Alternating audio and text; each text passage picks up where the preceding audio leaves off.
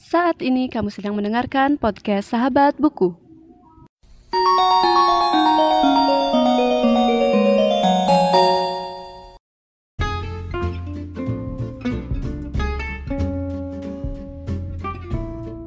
Halo semuanya dan selamat datang kembali di Sahabat Buku. Dan kali ini aku mau nge-review salah satu buku dari salah satu mata kuliah di kuliahku di semester 3, yaitu buku History of English Literature by Edward Albert. Jadi buku ini buku yang aku pakai waktu aku kuliah Introduction to Literature. Jadi buku ini khusus untuk orang-orang yang mau belajar sastra Inggris atau mengetahui perkembangan sastra di Inggris. Jadi ini yang buku yang aku review ini yaitu yang edisi kelima cetakan dari Oxford University Press. Jadi buku ini lumayan tebal, tapi bisa dibilang sangat bisa dibilang cukup lengkap untuk teman-teman yang mau belajar tentang sejarah dari sastra Inggris sendiri. Jadi menurutku yang mungkin di jurusan pendidikan bahasa Inggris atau sastra Inggris atau yang pernah belajar sastra Inggris pasti udah tahu dan udah familiar sama istilah-istilah kayak nama-nama penulis di sastra Inggris. Contohnya kayak Spencer, Chaucer, Milton, Dryden, dan yang lain-lain. Jadi dalam buku ini kita bisa melihat ada 14 chapter, yaitu chapter pertama tentang masa bahasa Inggris lama atau the Old English period. Jadi pada zaman itu yang aku paling ingat dari waktu aku mendapatkan materi ini yaitu tentang Beowulf. Jadi itu ada filmnya juga yang dimana salah satu pemeran utama dalam film itu adalah Angelina Jolie, tapi aku lupa juga judulnya apa. Nah, selanjutnya di bab 2 juga ada The Middle English Period atau zaman pertengahan. Bukan zaman pertengahan sih, kayak Inggris zaman pertengahan atau masih mulai modern.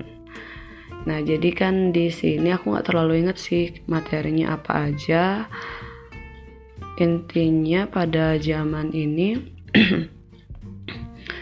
di Inggris tuh udah mulai tahu yang namanya puisi. Jadi the domination of poetry itu mulai adanya karya sastra yang ditulis dalam bentuk puisi. Jadi waktu pada zaman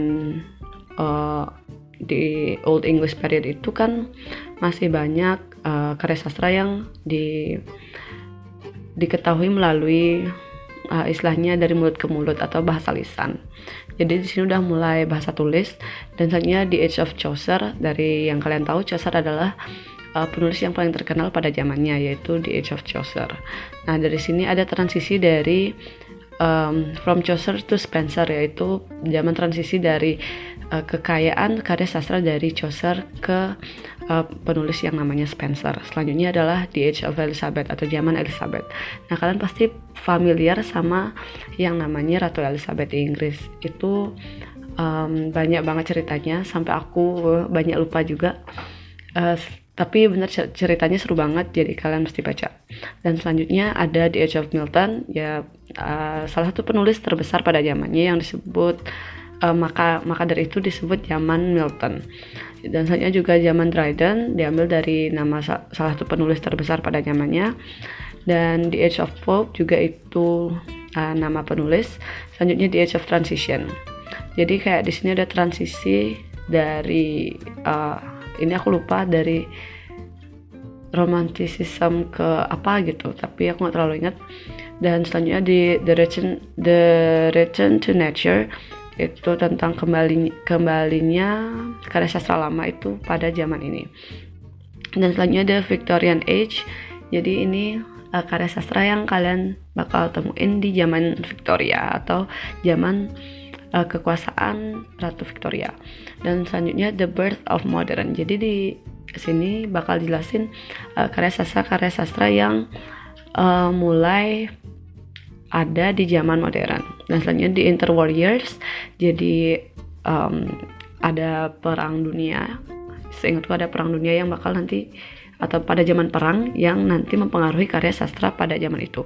Dan selanjutnya ada the mid 20th century. Jadi ini udah mulai ke lebih modern lagi, atau udah mulai ke zaman sekarang jenis karya sastranya.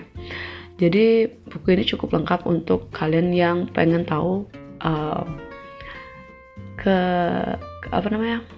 perkembangan dari sastra Inggris di Inggris, yaitu bagaimana hubungan antara sejarah dengan perkembangan bahasa Inggris sendiri, karena yang namanya perkembangan suatu bahasa pasti tidak luput dari perkembangan negara itu tersendiri. Selain itu juga banyak faktor yang mempengaruhinya seperti agama, perang, sosial budaya, dan lain-lain. Jadi sekian untuk review buku pada kali ini, dan bisa dibilang bukunya lumayan tebal, dan yang niat baca aku sangat merekomendasikan buku ini karena buat yang suka sastra Inggris atau emang pengen tahu perkembangan bahasa Inggris itu sangat cocok untuk dibaca. Bukunya sangat cocok untuk dibaca. Jadi sekian untuk review buku pada kali ini. Terima kasih udah dengerin. Sampai jumpa di podcast selanjutnya.